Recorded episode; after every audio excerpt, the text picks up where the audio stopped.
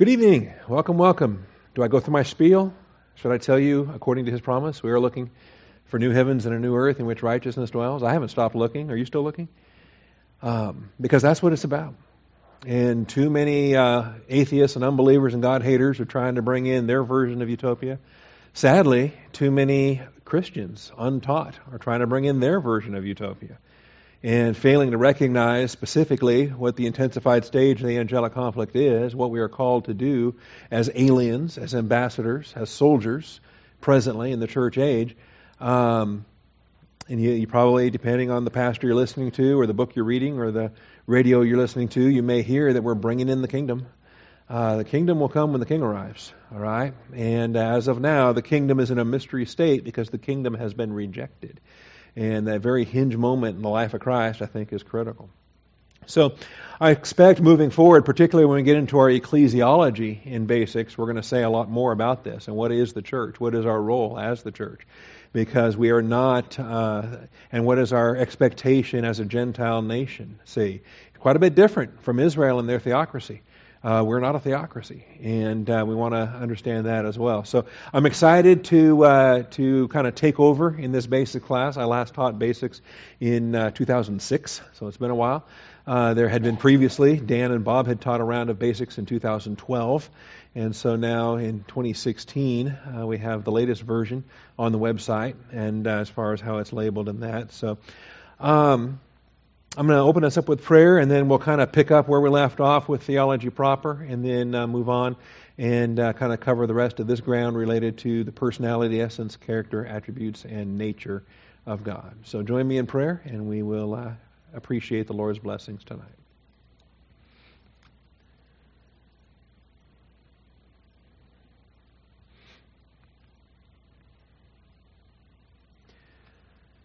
Heavenly Father, we thank you for the truth of your word and the blessing we have to assemble together tonight. I thank you for um, all of the ways, Father, that your plan unfolds as you proceed from Alpha to Omega according to the plan you set forth, and you have not varied from it, not even one time. And Father, uh, we're the ones that are the creatures of time, and we get surprised by things here and there, and uh, and that's great, Father. We love your plan rather than our plan. And uh, thank you, Father, for being so faithful, day by day and moment by moment. So, Father, we've got a little change of plans here on Sunday nights with our basics class. We're happy to continue going and just thank you for being faithful. I pray for Pastor Dan and wisdom and guidance there as well, moving forward, Father, and rejoice in how faithful you are. And I do thank you in Jesus Christ's name. Amen. All right. Um, I went ahead and went to the beginning of my theology section in the in the basics notebook. And by the way, there aren't any in the hallway, so we need to restock that and get some more basics notebooks printed up. Get some more of those put in the hallway. They are on the website, which uh, you can't get to yet because uh, the the modem is down. And uh, well, you could have your own cell phone if you have your own 3G, uh, 4G, or whatever. You can get to the internet from this building, just not with our Wi-Fi. Um, but the basic doctrinal studies notebook is there. You go to audio files, Completed Series Basics, and there it is. And you'll find the whole 2006 Basic Series there, including the PDF notes, the entire notebook in a PDF document. And so um, the sections that are here, uh, starting with, course, there's an introduction, and then the bibliology section, then the theology section, and that's that's where we are. We're just going to continue working our way through through the summer, through the sections. Uh, we'll even have some time to maybe go off script if there's particular questions or there's deeper areas we want to explore particular questions. I want to keep it as flexible as we as we need to for the base, uh, for the benefit of the new Christians, the new uh, folks maybe who weren't here before, and uh, perhaps don't have a uh, a frame of reference for uh, for this.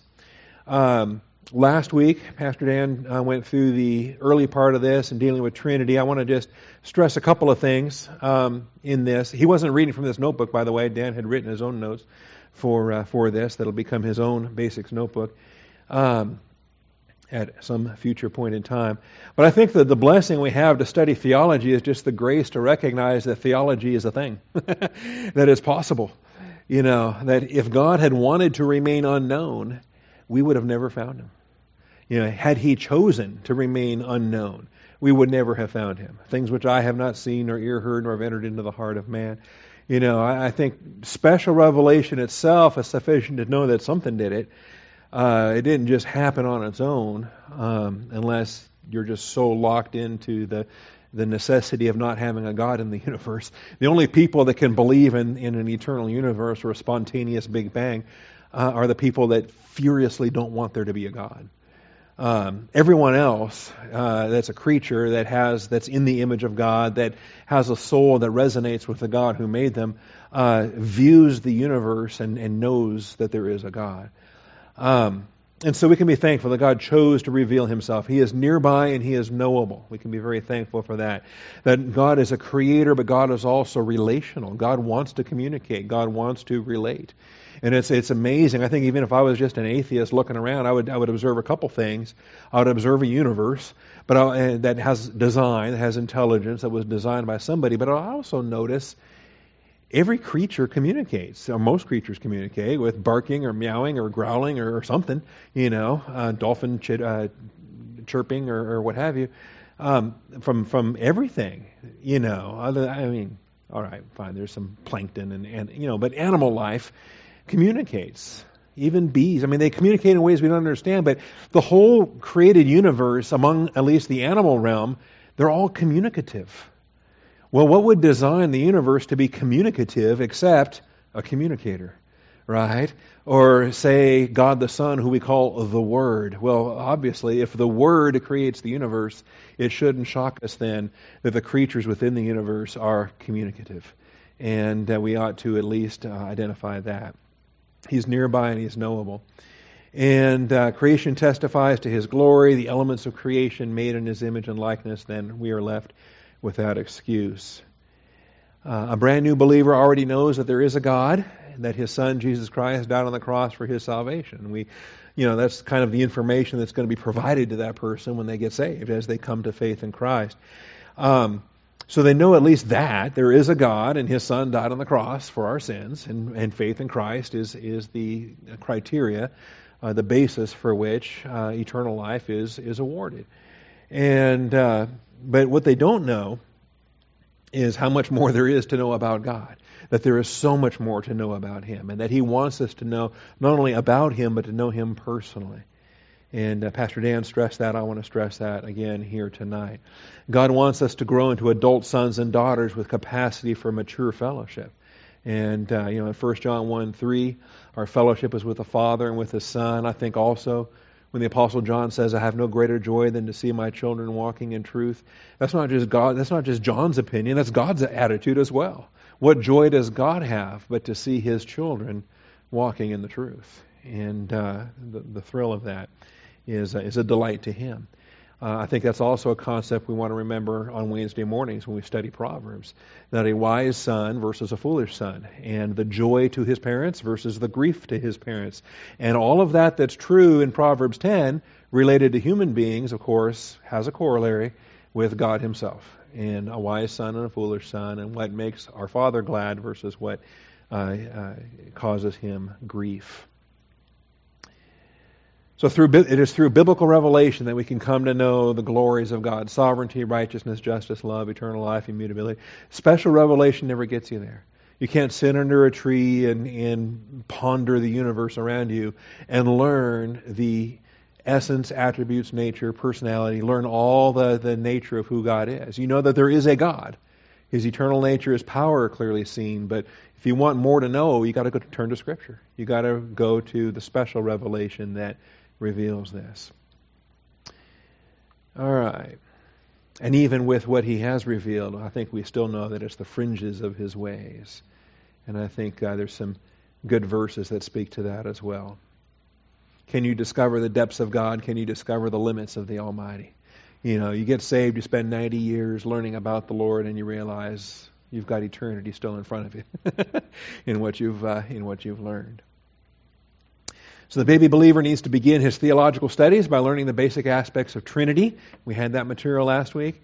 The fact that, and he's got to start, he's got to start on it. I suspect he's got to start on it because he's heard about God and the forgiveness of sins, and he's heard about Jesus and dying on the cross. So he's got, man, he's got two thirds of his Trinity right there. Now he may not have heard anything about the Holy Spirit, depending on who led them to the Lord and what they talked about and different things. See, some people, some people learn an awful lot. You know, Dan's an example of they do a ton of reading. They hear a lot of things. They know a lot of stuff. And some people know things they've got to, or learn things they've got to unlearn once they get saved.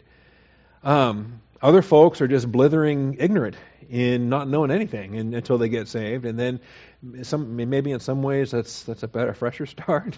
I don't know. Um, but I think it's useful to learn the aspects of Trinity. I think it's useful in basics. I think it's good in Sunday school to learn about Trinity. I think it's useful to learn about Father, Son, and Holy Spirit on a basic level, um, even though it's one of the toughest studies anyone could ever ponder. How can three be one? You know, it's it's it's it's it's inscrutable in some respects, and yet I think it's important for brand new believers in, in some ways, because that's going to get attacked, it's going to be mocked and ridiculed. Muslims will say we're polytheists and other things. Um, so a baby believer ought to be grounded in that. And maybe I found it helpful as well once I learned that I was tripart, I was body, soul, spirit. And then I found a, an analogy there, and I said, "Well, wait a minute. I'm th- I'm trichotomous. I'm three parts. God is Father, Son, and, and, Holy Spirit. And it's not a true. In fact, some even mock that as being useful whatsoever. But I thought it was a big help. I liked it. To me, it, it made sense. Hey, I've got three parts. God is uh, God is three, and for me, uh, things were clicking, and, and I liked the idea. So before he begins to learn his essence box, though, the baby believer should keep in mind an underlying principle. And Dan stressed this. I want to stress this as well. Knowing about God is not the same as knowing God. You know, I can know about my wife. I can know the color of her hair and the color of her eyes and where she was born and that she has an older sister and who her parents are, but I can know facts about her and never know her, say. And uh, we can know facts about God. We can recite verses. We can we can describe what He's like, and not truly know Him, not in the way that we're supposed to know Him in fellowship. And uh, I want to stress that as well tonight. And I don't recall if you read the, the Packer quote or not. I'm going to share the Packer quote just because I, I like it so much.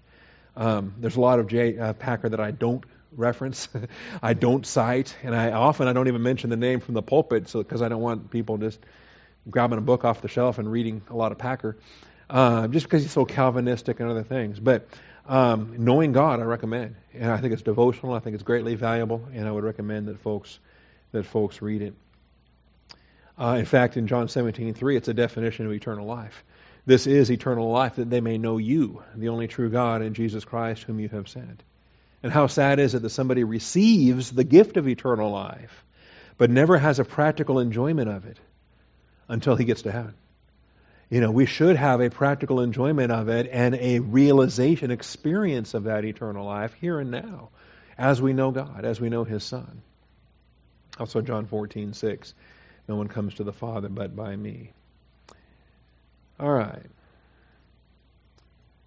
Jeremiah 9. I like that one uh, as well. Let not a wise man boast of his wisdom, the mighty man boast of his might, let not a rich man boast of his riches, but let him who boasts boast of this, that he understands and knows me. Especially since you and I are commanded to boast in the Lord, let him who boasts boast in the Lord. If we're going to boast properly in the Lord, it's on the basis of our fellowship with the Father and with his Son. It's on the basis of how we know Him and how He knows us and the intimacy of our fellowship. So it's the highest form of worship. God desires it above any offering we might bring. Hosea 66, uh, 6 6. All right, there's the Knowing God book. That's one of the many covers. That's the 20th anniversary edition cover. It's got many editions, many covers, many uh, different uh, versions of it. But I, I clipped four paragraphs from it. You didn't read this, did you? I don't recall you reading this. Okay. The more complex the object, the more complex is the knowing of it. Knowledge of something abstract, like a language, is, is acquitted by learning. Knowledge of something inanimate comes by inspection and exploration. These activities, though demanding in terms of concentrated effort, are relatively simple to describe, but more complicated. One does not know a living thing till one knows not merely its past history, but how it is likely to react and behave under specific circumstances. And You see, if you really, really know a person, then you know what their thinking is going to be on a subject matter. You know what, what they're going to say before you even ask on a particular aspect, depending on how well you know them. The uh, person who says, I know this horse, normally means not just I've seen it before, but more probably he means I know how it behaves. You can tell you how it ought to be handled. Such knowledge only comes uh, through some prior uh, acquaintance with a horse, seeing it in action, trying to handle it oneself. You're just not going to know at the first glance how that horse is going to respond. In the case of human beings, the position is further complicated. I love this. By the fact that, unlike horses, people cover up and don't show everybody all that is in their hearts. People will hide things, rightly and wrongly. People will keep certain things private, and they have every right to keep certain things private, and you would expect that, that they would. And then there's other things that they out and out keep hidden uh, for wrong reasons. All right? And that shouldn't surprise us. That's what humans do. So people cover up. They do not show everybody all that is in their hearts. A few days are enough to get to know a horse as well as you will ever know it. But you may spend months and years doing things in company with another person and still have to say at the end of that time, I don't really know him at all. Isn't that profound? I, I enjoy that, the way he wrote that. We re- and, and, but it's true. I mean, with a horse, yeah, a few days, give it some, and you know, within a short period of time, you know everything there is to know about that horse. And on the 25th, you know, it's not like a 25th wedding anniversary where you keep knowing your spouse more and more and more. I mean, a wife is not a horse. You don't learn everything there is in, in a week. We recognize degrees in our knowledge of our fellow men. We know them. We say well, not very well, just to shake hands with, intimately, or perhaps inside out. Different phrase for how well you know a person, depending on how much or how little they've opened up to us when we meet them. And so the, the parallel for this now is with God, because has God hidden himself from us, or has God opened himself to us? Has God shared with us his, his heart, his desire, his aim, his goals, his plan? Yes, he has. Do we know what angers him? Do we know what he loves? So, thus, the quality and extent of our knowledge of them depends more on them than on us. Our knowledge, our knowing them, is more directly the result of their allowing us to know them than of our attempting to get to know them. I mean, let's face it, there's some people you try and you try and you try and you're as friendly as anything and you do whatever, and, and if they're not going to open up, forget it. Forget it. You know, pretty soon you're a stalker. now you're now you're hunting them down and trying to you know intrude into some things. Now that's not the plan. All right. We when we meet, our part is to give them our attention and interest, to show them goodwill, and to open up in a friendly way from our side. Uh, from that point, however, it is they, not we, who decide whether we're going to know them or not. So you be friendly, and if they want you to be friendly back, then perhaps a friendship will form. But no matter how friendly you are and, and whatever, if, if they shut it down, you will never get to know them. So imagine now that we're going to be introduced to someone, and here's another dynamic is the social dynamic. What if they are so more important than us? Social standing or wealth or, or political importance or, or what have you. And they are so much greater than us and we are so inferior to them. That puts a human dynamic into things that further complicates matters. Okay? So imagine now that we're going to be introduced to someone whom we feel is above us. Imagine meeting the Queen of England next week. You know, if, if, if what would you say? You know, how would you dress? How uh, what would you prepare? What would you, uh, you know? I mean, you don't want to come across as some, you know, whatever. I mean, don't you want to? Anyway, and so and and why do I say the Queen of England is so important that I get I sweat meeting her? or meeting the president, or meeting another famous person. Okay? Should I treat them like I treat my neighbor? All right, now I'm getting philosophical tonight. Because um, the answer is yes. I should love them as I love my neighbor. All right. Let me get back to Packer here. Um, imagine now that we're going to be introduced to someone whom we feel is above us, whether in rank or intellectual distinction or professional skill or personal sanctity or in some other respect. The more conscious we are of our own inferiority, the more we shall feel that our part is simply to attend to him respectfully and let him take the initiative in the conversation. Don't we show deference? Don't we kind of wait until, you know, uh, we would like to get to know this exalted person, but we fully realize that this is a matter for him to decide, not us. If he confines himself to courteous formalities with us, we may be disappointed, but we do not feel able to complain. After all, we had no claim on his friendship.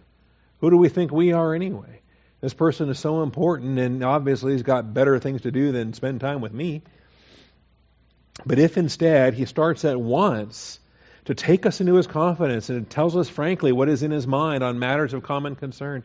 And if he goes on to invite us to join him in particular undertakings he has planned, and if he asks us to make ourselves permanently available for this kind of collaboration whenever he needs us, then we shall feel enormously privileged, and it will make a world of difference to our general outlook. If life seemed footling and dreary hitherto, it will not seem so any more, now that this great man has enrolled us among his personal assistants. Here is something to write home about. Here is something to live up to. Now imagine the King of the universe has done just that. And he has made his mind known, and he has invited us to share in his dwelling for all eternity. Anyway, Packer's illustration pictures what the Bible communicates regarding God. He has invited us into his own counsel. Who are we? Are you kidding? Um, I, I love these phrases. Genesis 18, 17. Shall I hide from Abraham what I'm about to do? As the Lord deliberates. And he says, No. Since Abraham will surely become a great and mighty nation, in him all the nations of the earth will be blessed. You see, and, and of course, in the church, of course, we're of higher standing than Israel in the Abrahamic covenant. Is God going to hide from us? See? Uh, we ought to be in tune with the plan of God. In fact, Ephesians calls us a fool if we don't know the will of God. Jeremiah 23, 18 and 22. Who has stood in the counsel of the Lord that he should see and hear his word? Who has given heed to his word and listened? and as a rhetorical question, we want to say, well, nobody. Well, wait a minute. Us. okay? Verse 22 But if they had stood in my counsel, they would have announced my words to my people and would have turned them back from their evil ways and from the evil of their deeds. See, in the conflict between Jeremiah and the, all the false prophets, um, one of them was in the counsel of God. it was not all those false prophets, it was Jeremiah, the faithful and true servant of the Lord. The others were just phony frauds saying, Thus saith the Lord, and they're making up stuff themselves. John 15, 15, no longer do I call you slaves, for the slave does not know what his master is doing. This is significant dispensationally. When you think of the advancement in the plan of God from the stewardship of Israel to the stewardship of the church, what he's preparing these disciples for, these apostles for, on the, on the cusp of the, of the church age. But I have called you friends. That's philoi. For all things that I have heard from my Father, I have made known to you. And that's uh, part of what we're called to be friends of God. How many people in the Old Testament were called friends of God? How many people in the New Testament are called friends of God? All of us, the body of Christ. Lottie dottie, everybody, right? And so a friend ought to know what his friend is doing. you know, if somebody's doing something and he didn't tell you about it, well, maybe maybe you're not quite the friend you thought you were. all right. Oh, all right. Didn't know. Um, but no, we should know because he has made known what his will is. He has made us his fellow workers, 1 Corinthians 3 9. God's fellow workers. You're God's field, God's building. Something to live up to indeed. Fellow workers, right? Walk in a manner worthy of the calling with which you've been called. Walking in a manner worthy of the God who calls you in his own kingdom and glory. Count you worthy of your calling and fulfill every desire for goodness and the work of faith with power. And, and in none of those cases is the worthiness our own to produce and earn any of this. It is all by grace that we're saved, and the worthiness comes as a reflection, comes as an appreciation, comes as an expression of what the worthiness He causes us to be. We are worthy in Him. We have His worth when we receive His righteousness. And I tell you, that right there ought to be lesson number one for a brand new believer. Your sins are gone. They were, they were imputed to Christ. His worthiness is now imputed to you. His righteousness is now yours. So quit saying, oh my goodness, it's not your goodness. It's His goodness. All right? It's His righteousness. It's His worth. It's His merit. You're, if you're going to walk in a manner worthy, if God's going to count you worthy, it's because He counted Christ worthy. And you are placed in Christ, baptized into union with Christ. And that's the only way. So these these foundational lessons I think are vital for a brand new believer to to cling to on, on day one of their eternal life. All right, I'm going to skim through the. I'm just going to pass by the Trinity things here. Um, excellent class last week that Dan taught on Trinity. Let's talk about personality. Something that um, I promised to develop later and still have yet to do so. Uh, I really want to give a deeper level of understanding on the personality of God, on his personality, on his character, on his nature. All right? I think uh, attributes and essence is the basics.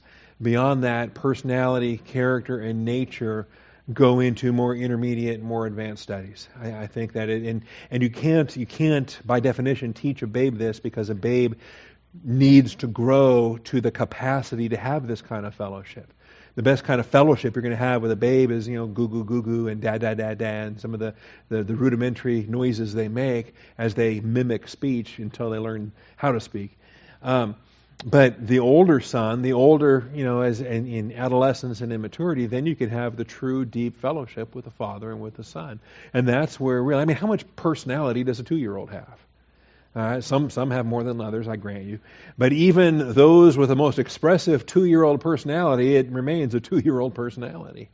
And I suspect it'll be a bit different by the time they're 10, you know, 15, 20, in, uh, in different ways to the personality of God. Uh, understand God as a person. And this is a point where really it helps learning Trinity first, then learning attributes, and then studying personality. Because I believe the Father's personality is distinct from the personality of the Son, is distinct from the personality of the Holy Spirit. They are distinct persons. Why would they have identical personality? Now, it doesn't violate Trinity. They're equal in essence and attributes, and, and, and Father, Son, Holy Spirit is God, very God, and, and, and so forth. But having different personality does not mean unequal. Personality is not a equality, inequality uh, scale of, of better or worse or superior or inferior or inferior. There are no less co-equal members of Trinity by virtue of having different personalities. See, and I think that might be helpful as well. When we describe husbands and wives and how wives submit to their husbands, does that mean them, does that mean they're inferior?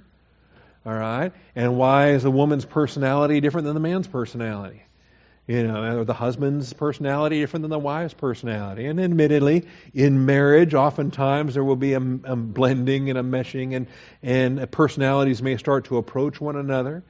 But still, there's things that are distinct, that remain distinct, no matter how long that folks stay married. Okay. All right. So, personality. He has personality as a person. So the Father has a personality, the Son has a personality, the Holy Spirit has a personality, and it may even be the case, I haven't decided yet, does the triune God in unity have a unified personality? I'm not sure yet. I'm still mulling on that. Essence is thought of as what God is. Personality can be thought of as what is he like? What kind of God is God? Um, I think personality is what is he like, and nature or character would be what kind of God is God. Okay? So, um, and often there's overlap. Since God is love, right? Don't you think his personality probably includes some element of love? It would, it would it'd, it'd be unthinkable if his personality would be completely devoid of love, given the fact that, in essence, God is love. So clearly, God would have a loving personality. But how do they communicate that? I think the Father's loving personality is of a sort, and the Son's loving personality is of a sort. And they do resonate. And I believe that the intimacy between the Father and Son is because of the way that their loving personality interacts with themselves. And for that, I think we can be thankful for Proverbs chapter 8, in how the Son was delighting in the Father, and the Father was delighting in the Son. And I think that the Father's loving personality found an object in the Son, and the Son's loving personality found an object in the Father. And their personalities uh, meshed unbelievably. Okay? That's uh, unlike in the human realm, where often our personalities don't exactly click. And uh, that's, I think, that's key. In, uh, in we'll talk about that in, in uh, anthropology and in uh, ecclesiology. How do we love one another if our personalities don't click? Okay, How can I love my brother if, in strictly human terms, we've got nothing in common? We have no rapport. We have no, in fact, not only worse than that, um, their personalities grates on me like like nails on a chalkboard. And even worse, my personality makes them want to vomit. All right? I mean, man, my personality is offensive to certain folks for different reasons. Now, is that an obstacle to agape love? Is that an obstacle to fellowship in the in the Word of God? It's not supposed to be. That's right. So, uh, God is love. He's a loving God. So, God is love. That's essence. He's a loving God. That's personality. God is righteous. Essence. He is a righteous God. I think that's, it probably reflects itself in his personality, the fact that he is just, that he is impartial in his personality. I think it's more of his character uh, that he is just, in his character and his integrity, that he is righteous and just uh, how much of that character comes across in the personality. I think that's worth study and, and consideration. So, in essentially, every element of essence will be reflected by a personality trait, or it can, depending on the circumstances. Also, keep in mind, personality is often um, contingent on its expression. Okay? I may be just generally a, a happy go lucky, friendly, kind of guy, jovial, okay? I may have a naturally jovial personality, but determined, you know, depending on circumstances in my culture and in my um, nation and other things, I may have very few occasions to really be my jovial self. God may have some amazing personality expressions, and yet He does not always express them depending on the, the circumstances as he relates with his creatures. In other cases, I think there's elements of personality we don't learn until we're more intimate with a person. Okay? Some of the funniest people I know, um, other people don't know how funny they are. Because until you really get to know them, they're really kind of more quiet and more reserved. And, and and you tell somebody, "Oh yeah, so and so, he, he cracks me up. He's a hoot," and they look at you like, "What are you talking about? I've never seen that side of him. I've never seen. I didn't. I had no clue that they were that funny. Really? Well, yeah. You got. You ought to get to know them. Okay, because there's this other personality thing that's they're reserved and aspects there. Anyway, I'm, I'm speaking tonight in a lot of human analogy we're going to find the scriptures, I think, to, to spell all this out. He who sits in the heavens laughs. I think that's a clue as to his personality. I think it's a clue as to his nature. The things, what are the things God finds funny? Psalm 2 says it's rebellion against him. rebellion against his Christ. People's devising a vain thing, and God's just laughing at them like, Are you kidding me? You think you're really ahead of me on this? You think I'm clueless as to what you're doing? And God just laughs at that. Other things that make God laugh. I think we have passages in Scripture that really lock us into His personality. The Father's personality, the Son's personality, and even the Holy Spirit's personality, which is why we identify Him as a person and not just a thing or an essence or a force. Now, um, let me get past some of these other aspects here. I love the acronym PECAN and I'm really hoping to market that someday and write books and make money. No, teasing. But personality, essence, character, attributes, and nature. And, and really to, to learn all about God and to learn more of Him, not just about Him, but learn Him. I think those, those breakdowns are helpful. Personality, essence, character, attributes, and nature. And in basics, we start with essence and attributes and lump those all together under the essence of God study.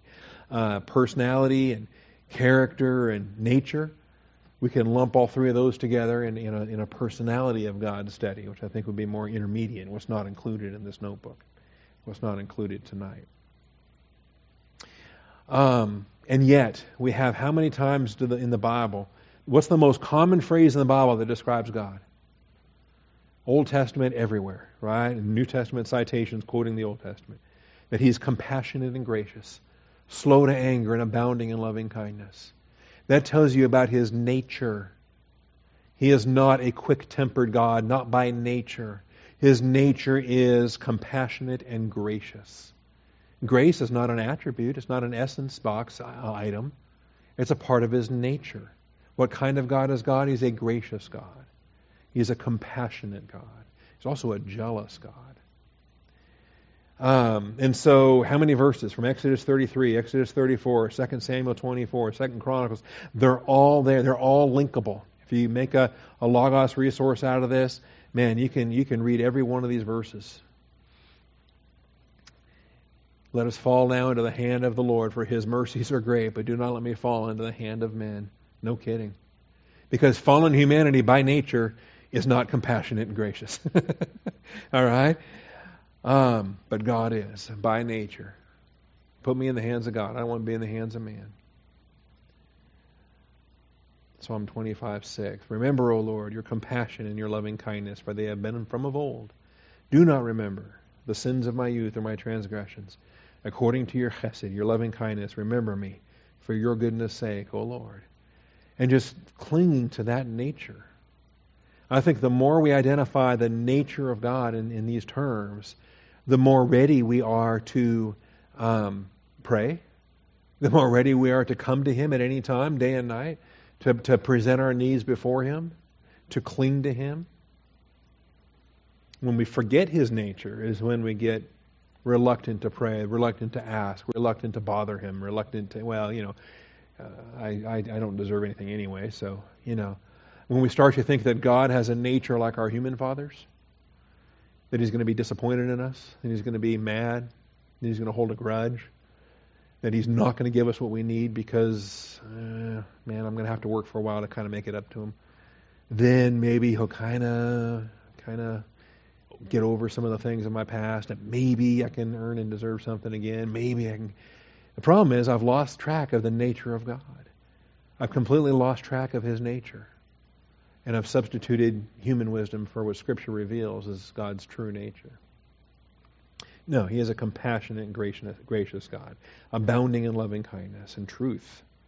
Abounding in truth. You know, in some cases, you know, we, we think about disappointment because we get disappointed, and we get disappointed when we, we learn of things that we had maybe suspected or hoped wouldn't happen, and then we finally gets confirmed what we suspected is true, and oh, okay, well now we're disappointed. Well, an omniscient God does not experience that disappointment like we do.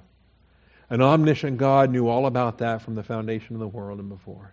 An omniscient God does not experience the disappointment the way that we do, having it unfold and wanting it not to be true, and then you know, lying to ourselves, convincing ourselves it's not true, and then finally all evidence makes us accept, okay, it's true. And then we're disappointed. That's not how God operates. It's not his omniscience, his foreknowledge, it's not his plan. Those whom he foreknew, including every failure, okay, he called and he justified. Okay? That's us. And so we're not going to disappoint him. Okay? That that him, you know, I wonder if his heart is breaking too. Uh, yeah, no. I, that, that, that stanza in that hymn bothers me. All right. One of the most overlooked personality traits of God is that he is jealous. And because we so associate the negative jealousy, the carnal jealousy, the sinful jealousy. But sanctified jealousy is perfectly uh, valid. We ought to exhibit it ourselves. Paul said he was jealous for the Corinthians with a godly jealousy. We ought to be jealous for one another. I'm jealous for my flock. Just as I'm jealous for my wife, I'm jealous for my kids, I'm jealous for those objects of my love. God is jealous for himself.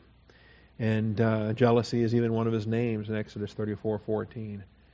Whose name is jealous. You shall not worship any other God, for the Lord, whose name is jealous, is a jealous God. That's his nature. By nature, he's a jealous God. What kind of God is God? He's a jealous God. All right. So, anyway, there may be others that put that in his essence because of that verse.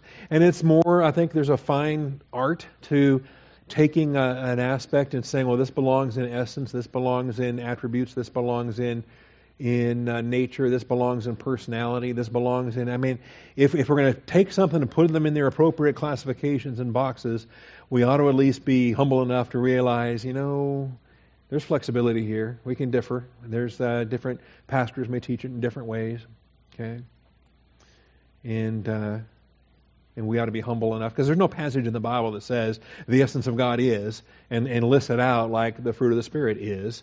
Okay, uh, and, until we end up with a verse like that anywhere in the Bible, then I think we ought to be gracious enough with one another if they organize things in a different classification. You know, there's some pretty complicated ones out there. I, I tend to, I, I subscribe to the KISS principle. I want to keep it simple. Okay, um, I just think you know, keep it simple. Learn the learn the little things, you know, just like a kid would do. A little kid would learn different things about who he is and about himself, and would learn, you know, that hey, I'm me, and that's my sibling, and I'm a boy, and that's a girl, and there's my mom, and there's my dad, and and you start to learn the basics of of the universe around you from the youngest of ages.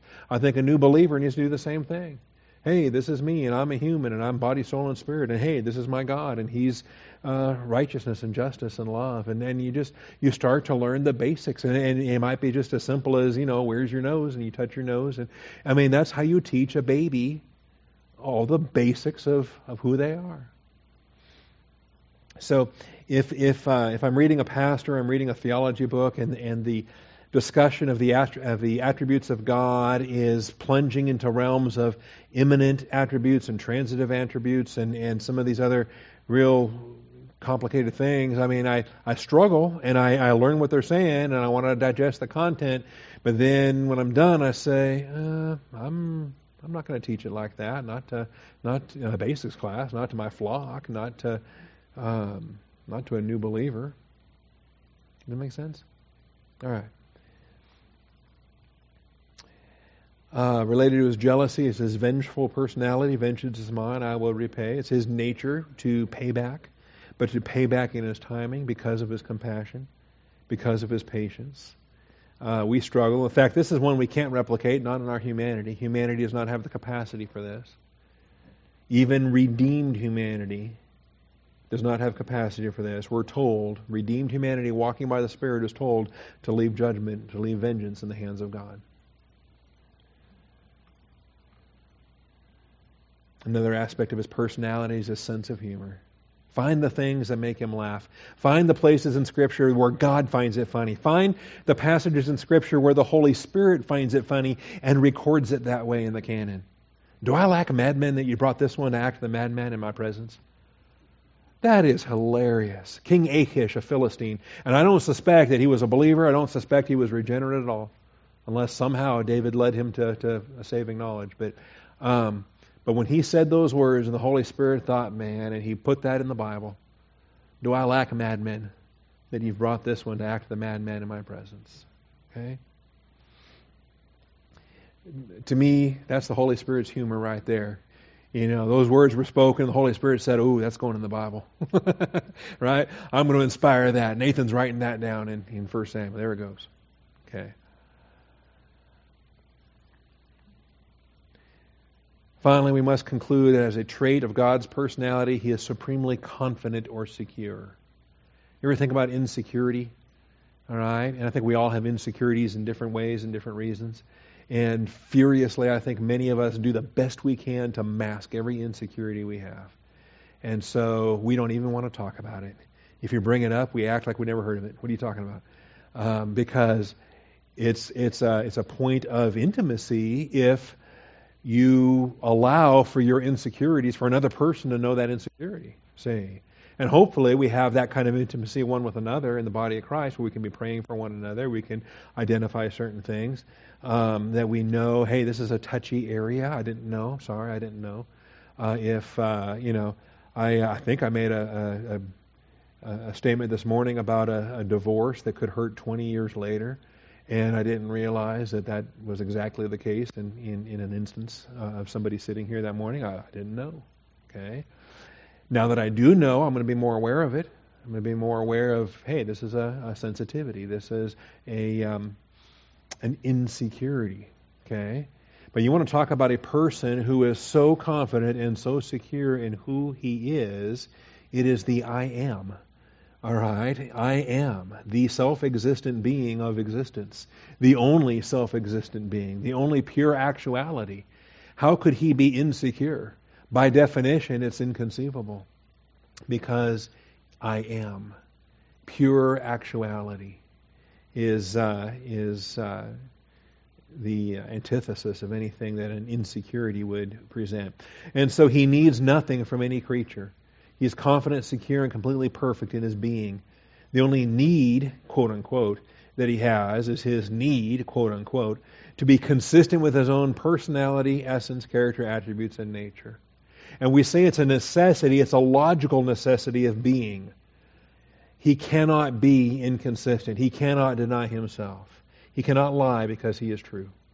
He cannot sin. He cannot, uh, the things that God cannot do, he cannot do them by virtue of who he is, by virtue of his perfection.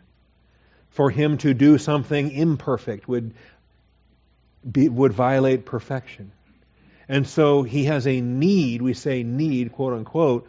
It's a need, not in the sense of a deficiency or a lack, an insufficiency. It's need on a logical basis. It is a logical necessity. He is logically necessary to be consistent with his own personality, essence, character, attributes, and nature.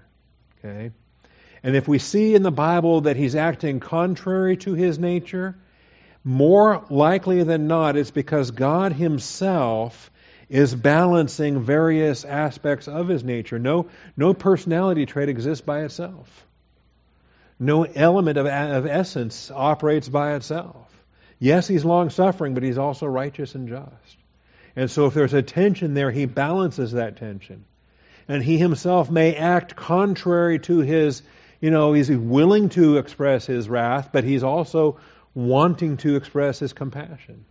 So he endures with much patience vessels of wrath prepared for destruction. Does that mean he's acting contrary to his nature? No. It's just it's a multifaceted nature, and he himself is balancing the different components, balancing the different competing um, elements of his personality. All right. The only need that he has is to be consistent with himself. So Acts 17:25, he doesn't need anything. Is he served by human hands as though he needed anything?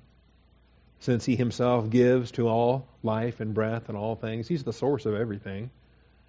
All creation comes from his will, comes from his mind. Everything that exists exists by his grace, by his provision, by his mercy. What could he possibly need since he's the source of everything? Psalm 50 verses 8 through 15. And uh, again, the cattle on a thousand hills. Why do we take that idiomatically? Why do we take that as an expression, as an idiom, rather than uh, rather than a literal number? Because as a literal number, a thousand is too small. every cattle on every hill, everywhere, in all existence. Why does my God not own the cattle on a thousand and one hills? Or a thousand and two hills? How many hills are on this planet anyway? How many how many hills are there? How many how much cattle is there on the planet? And why just this planet? Okay? That's why we can take this text idiomatically as an idiom, as a as a metaphor. Okay? And why in Psalm 105 and in Deuteronomy and other passages, we have the textual basis to take them literally, such as a thousand generations of those who love me. Okay? The wrath of God to the third and fourth generation. We have text based reasons to take those literally. We have text based reasons to take this metaphorically. Anyway. 2 Timothy 2:13 If we are faithless he remains faithful for he cannot deny himself. Amen. All right.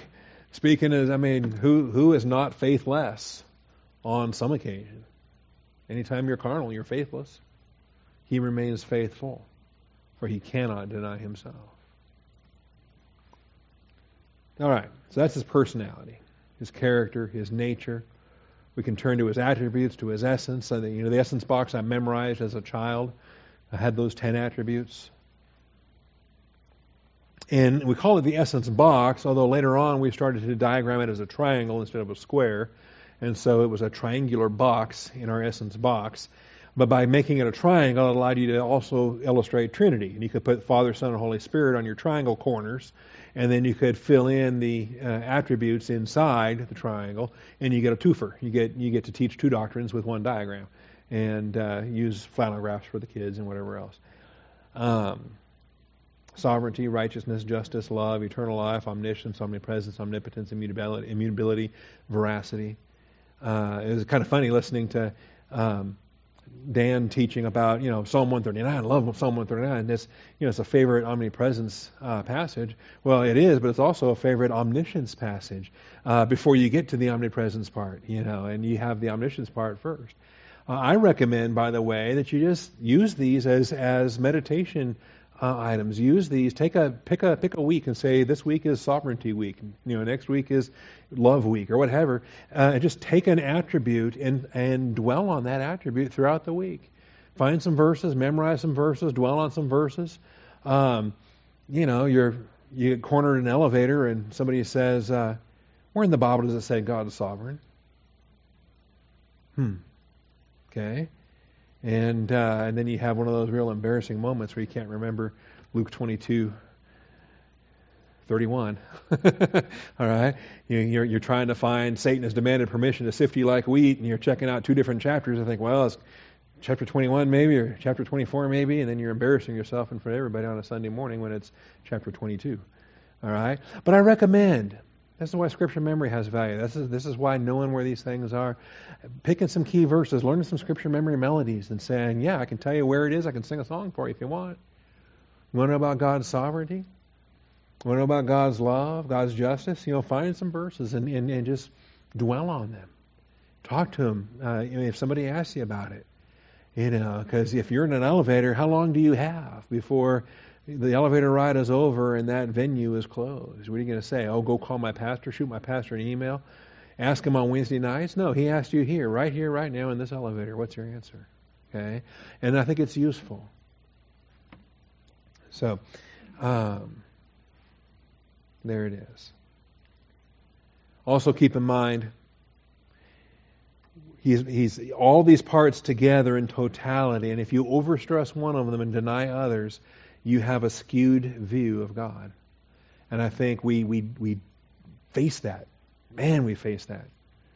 We have these God haters, these Bible skeptics, these mockers. And they absolutely, they, they see terrible things happening in a fallen world. And they say, how can you tell me God's a God of love? Look at this poor child with cancer. Look at this terrorist attack. Look at this whatever. This bad stuff happens in a, in a world and you tell me that God is love. And they want to throw up their hands and say, There is no God. A God of love wouldn't let that happen. See? Well, if we have the right teaching on the essence of God, then we're equipped to talk about the love of God. We're also equipped to talk about the justice of God. We're equipped to talk about the omniscience of God. We're equipped to talk about the plan of God. We can talk about the love of God that so loved the world that he gave his only begotten Son. And we can talk about the fall of man and say, hey, it's a it's a fallen world. It is it is a fallen world. And if you're waiting for a, a utopia where uh, where nothing bad ever happens, well, guess what? I am too. According to His promise, I'm looking for new heavens and a new earth in which righteousness dwells. This earth, there's a lot of unrighteousness. There's a lot of darkness. There's a lot of horrible things. But we can talk about this love that you're doubting, that you're mocking, that you're that, that you're having a problem with. Okay. So all of these attributes are important. I think too, um, they get twisted. They get uh, misapplied by not just Bible skeptics and God haters. They get misapplied and, and maladjusted by well-meaning and uh, uh, improperly taught believers who compromise on sin because, well, we want to love everybody. And so, in the name of loving everybody, they don't speak the truth in love. And they don't describe the sin for what it is and they they um, they compromise in their faith towards the sinner, and they call it love, and it's not love. Love does not rejoice in unrighteousness; it rejoices in the truth. And so, if I tell a fornicator that, well, that's okay, God loves you, no. You, you what you are pursuing defies God and His Word. All right, and and it would not be love to tell you to keep doing it. It would not be love to tell you, well, it's okay. I'm going to tell you in love, stop, stop now. Absolutely stop now. okay? I find it interesting. The last two, uh, we've had visitors recently. They not only visited, but they came to prayer meeting. And they sat down and they said, I could use some prayer. So I said, Great, let's pray. And in both cases, um, before we started praying, I, you know, I said, Well, when did you come to the Lord? How did you receive eternal life? And they both gave me the clearest gospel testimonies you could ever want to hear. And then the way they said, the way they described, I mean, the way they talked about it was, I was thankful that they described a very clear gospel. And in both cases, and the most two recent ones I'm, I'm thinking about, when they got saved, they were they were living a, a non-biblical lifestyle. Okay, well, what do you expect? They're not saved. All right, and they knew they were told when and when they accepted Christ and when they received eternal life, they realized problem number one is going to be going back home and telling my partner in sin, I have a new life. I have a new father. I have a new standard of righteousness. And it says the hardest thing they ever had to do. But they, they did it on, you know, immediately after their salvation was, look, this is what I found. This is my eternal life. And, and here's a babe in Christ, just got saved today, just got saved this morning, goes home from work that evening and tells their live in girlfriend, this has to stop. Let me tell you about eternal life. Let me tell you about sin. Let me tell you about a Savior. And why can a brand new believer just saved this morning have the courage to speak the truth in love? And we've got pastors and churches and Christians have been saved for decades, and they will duck the issue and run from it and compromise and, and not tell the fornicator they're fornicating. That bothers me. But I'm thankful for the last two visitors we've had on a couple of Wednesday nights not long ago. All right.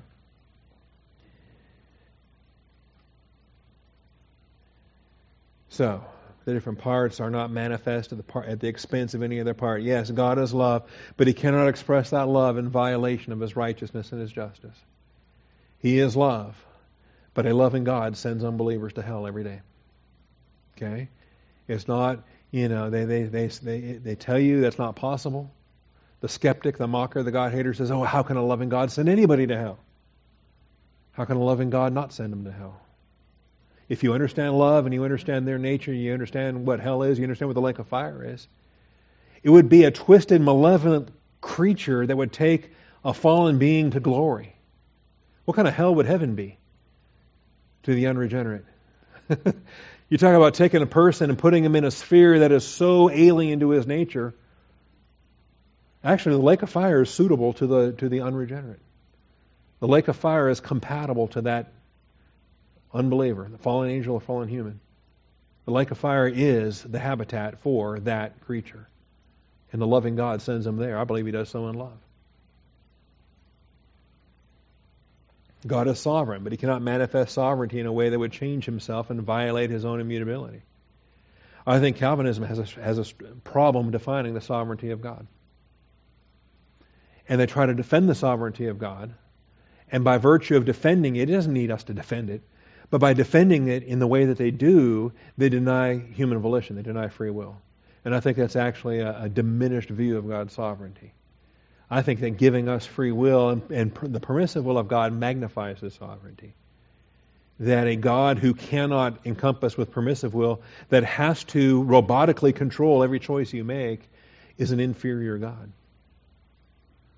But the God that can maintain sovereignty in spite of billions of angels and billions of humans committing trillions of, of negative volition choices, that is an amazingly sovereign God, almost incomprehensible in, in our finite understanding. All right.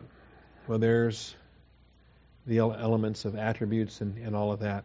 Um, we'll pick up here next week, and um, we'll see if uh, different folks make it that aren't here tonight, um, I may come back to these attributes. I may just let you read through them on a homework basis.